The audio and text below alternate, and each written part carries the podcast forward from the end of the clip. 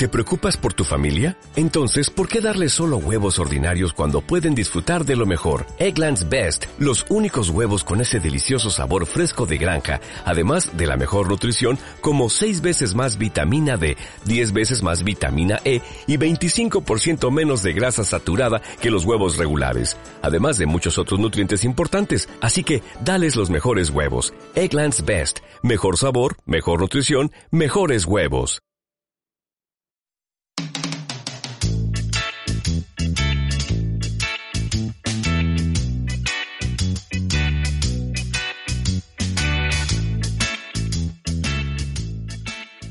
Amigos? Bienvenidos. Bienvenidos una vez más al Rincón de Emma, vuestra casa, vuestro hogar, vuestro alojamiento. Y ahora vamos a seguir con un nuevo volumen de Fumada de la Biblia. En este caso nos quedamos en la promesa de que íbamos a comentar el gran showman que es Elías, que era increíble, Elías, tenerlo siempre en mi equipo. Y seguimos por ahí porque a lo largo de la Biblia vemos como Dios, que no se contradice nunca, eh, a Dios le pone mucho castigar a, los padres, o sea, a los hijos por los pecados de los padres. Pero es que en el libro de Reyes se ceba. En Ezequiel 18:20 dice, el alma que peca, ella misma morirá. Un hijo mismo no llevará nada debido al error del padre, y un padre mismo no llevará nada debido al error del hijo. Sobre sí mismo la misma justicia del justo. Pero vamos, que yo no me fiaría mucho. Qué raro si la Biblia no se contradice nunca. Dios le promete a Saf que no lo iba a matar. Eh, específicamente. ¿Y qué pasa cuando Dios promete que no te va a matar? Que te mata al poco tiempo. Dios lo mató a la na. O sea, Dios tiene a veces la memoria regulera. Elías, que era un verdadero showman, que aparte de resucitar, también separaba las aguas. O sea, era, era, era increíble. Era como.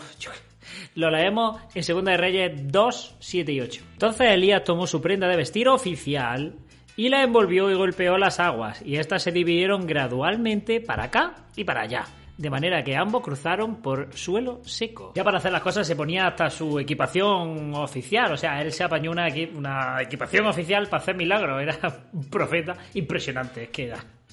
Eliseo vio que Elías tenía una equipación súper molona, claro, obviamente era la equipación de Elías, y le moló tanto que abrió también Eliseo las aguas con ella. Entonces tomó la prenda de vestir oficial de Elías que se le había caído y golpeó las aguas y dijo, ¿Dónde está Jehová el Dios de Elías? Aún él.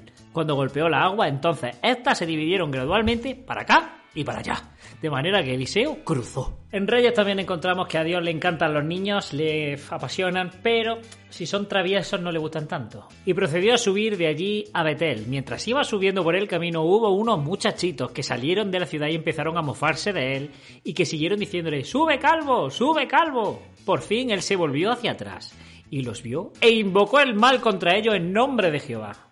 Entonces dos osas salieron del bosque y se pusieron a despedazar a 42 niños del número de ellos. Eliseo era todo paz y amor, era todo bondad y, cuando lo pillas de buena era un tío que le gustaba el cachondeo como al que más. Pero tenía su. tenía un. tenía un complejo que era su calvicie. Él no, no le gustaba, ¿no? Hoy se habría ido a Turquía a, a implantarse pelo, pero. Y hay que ver cómo es Eliseo, ¿eh? En vez de pedirle a Dios que le crezca el pelo porque estaba complejado, si unos niños le dicen calvo, le, dice a Dios que los mate y que los descuarticen dos. ¿A, a, cuántos fueron? A 42. Y luego el tío se va como si nada. Y él siguió yendo de allí al Monte Carmelo y de allí se volvió a Samaria. Y no ha pasado nada. Oh, me ha salpicado un ojo. ¡Qué asco! 42 niños. Vale. Como Eliseo también era un pedazo de pan, como hemos visto, también podía resucitar. Por fin subió y se acostó sobre el niño, y puso su propia boca sobre la boca de él, y su propio ojo sobre los ojos de él, y las palmas de sus propias manos sobre las palmas de las manos de él, y se quedó doblado sobre él, y la carne del niño se calentó gradualmente. Entonces Eliseo se puso a andar de nuevo en la casa, una vez hacia acá y una vez hacia allá después de lo cual subió y se dobló sobre él, y el muchacho se puso a estornudar hasta siete veces, después de lo cual el muchacho abrió los ojos. Niños muertos versus niños vivos van 42-1, que no está, bueno, hay que remontar, el resultado hay que remontarlo. Aquí de nuevo vemos número 7, estornudió, estornudió, madre mía, tengo hoy la boca entre el texto que acabo de leer y todo. Perdonad, Eh, sale el número 7, que estornudó hasta 7 veces, ¿no? En Segunda de Reyes 22 hallamos esta joya. Más tarde, Ilquías, el sumo sacerdote, dijo a Safán, el secretario, he hallado en la casa de Jehová el mismísimo libro de la ley. De modo que Ilquías dio el libro a Safán y él empezó a leerlo. Uy, ¿qué, tengo aquí? Oh, pero, si es eh, eh, el libro de la ley que me acabo de inventar... Que, que, acabo de encontrar por, por la gracia de Dios y que todo el mundo tiene que seguir y obedecer. ¡Qué casualidad! Lo tenía aquí. El libro de Esther es la fumada dentro de la fumada, es impresionante. O sea, todo el relato, todo el relato de Esther es falso. Y no solo eso, sino que además usa nombres de dioses paganos. El rey Asuero no existió, Mardoqueo es Marduk, que es un dios babilónico. Esther está inspirado en otra diosa llamada Istar y Basti, la esposa de Asuero, es otra diosa. O sea, a Basti es que no le cambian ni el nombre, ni siquiera. Jeremías dijo esto en Jeremías 25:11. Y toda esta tierra tiene que llegar a ser un lugar devastado, un objeto de pasmo. Y estas naciones tendrán que servir al rey de Babilonia 70 años. ¿Cuántos años fueron? 50. La verdad es que yo, para, los que dicen que la Biblia nos falla y vemos todo esto, yo creo que ya a partir de, este punto, cualquier acierto eh, que tenga la Biblia, o sea, puede considerarse coincidencia, porque es que no encaja en nada. O sea, yo creo que de momento ha tenido cero aciertos. Y mira que ha tenido oportunidades para acertar. Cero, ¿eh? En Ezequiel 38 leemos, y la palabra de Jehová continuó ocurriéndome y dijo, Hijo del hombre, pon tu rostro contra Gog de la tierra de Magog, el cabecilla principal de Mesec y Tubal, y profetiza contra él. Gog de Magog es muy importante para los testigos de Jehová por las profecías que aún tienen que llegar. Pero, ¿dónde está Magog? Hoy día está en Canadá, lo podéis buscar pero me extraña que cuando se escribió se refiriera a la ciudad de Magog de hoy, ¿no? Bueno, pues yo contesto la pregunta. Eh, Magog no existió. ¿Quién se lo iba a imaginar? ¿Quién lo iba a decir? Algo inventado en un libro donde las serpientes hablan y un, donde un árbol en llamas habla. cómo Es como si yo hago una religión que cree en, en Daneri de la tormenta y sus dragones, ¿no? La verdad. Ezequiel, un hombre justo, un hombre digno de escribir un libro bíblico, que era un pedazo de pan, que no se metía con nadie, que no mandaba descuartizar a niños porosos. Niños descuartizados porosos, porosos, no que sean porosos. Dios ama y recompensa a los que son así, como leemos en Ezequiel 24. Y la palabra de Jehová continuó ocurriéndome y dijo, Hijo del hombre, mira, voy a quitarte la cosa deseable a tu ojo por un golpe. Y no debes golpearte el pecho, ni debes llorar, ni debes salir tus lágrimas. Suspira sin palabra. Por los muertos no debes hacer duelo. Cíñete tu prenda para la cabeza y tu sandalia debes ponerte en los pies. Y no debes cubrir el bigote. Y el pan de hombres no debes comer. ¿Eres fiel? Pues toma, me, cargo a tu mujer sin motivo alguno y tú a callar. Ni llores ni nada. Pero es que... Seguimos con estas pedazos fumadas. En Daniel 4 leemos. Mientras la palabra todavía está en la boca del rey, hubo una voz que cayó desde los cielos. A ti se te dice, oh Nabucodonosor el rey, el reino mismo se ha ido de ti, y la humanidad y de la humanidad te echan, sí, y con las bestias del campo tu morada será. Vegetación te darán aún a ti para comer, tal como a toros, y siete tiempos mismos pasarán sobre ti, hasta que sepas que el Altísimo es gobernante en el reino de la humanidad y que a quien Él quiere darlo lo da.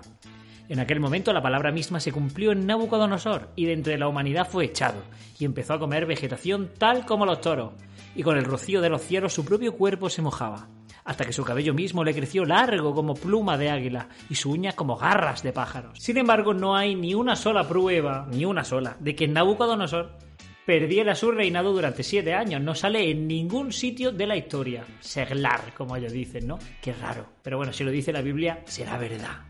Daniel, un libro que además se escribió después de la fecha de donde está puesto que se escribió. Se, escribió sobre el, eh, en el levantamiento macabeo que fue posterior. En el famoso episodio de la escritura en la pared, todos recordamos la ilustración de la mano escribiendo y todos gritando, ¿no? Menemenete ¿no? Eh, Daniel nos dice que Belsasar o Baltasar era el último rey de Babilonia. Fue Nabonido. El último, no, Belsasar. Bueno, también dijo que Darío el Medo eh, sería el que, el que lo conquistó, el que conquistó eh, Babilonia y eh, Darío el Medo no existió. O sea, no es que no fuera, es que no existió. el imperio babilónico cayó a manos de Ciro, el grande. El hijo de Oseas se llamaba Lohami, no mi pueblo, y la hija Lo Ruhamma, no compadecida por las rencillas que tenía con Israel. Dios le dijo que le pusiera a su hijo ese nombre. Eh, además le ordenó que se casara con una adúltera. Eh, hoy día ya Dios no hace esa cosa. No te recomienda nombres. Gracias, gracias, eh, por fortuna. En Jonás 4 leemos. Entonces Jonás salió de la ciudad y se sentó al este de la ciudad, y gradualmente se hizo allí una cabaña para sentarse bajo ella en la sombra, hasta ver lo que llegaría a ser de la ciudad.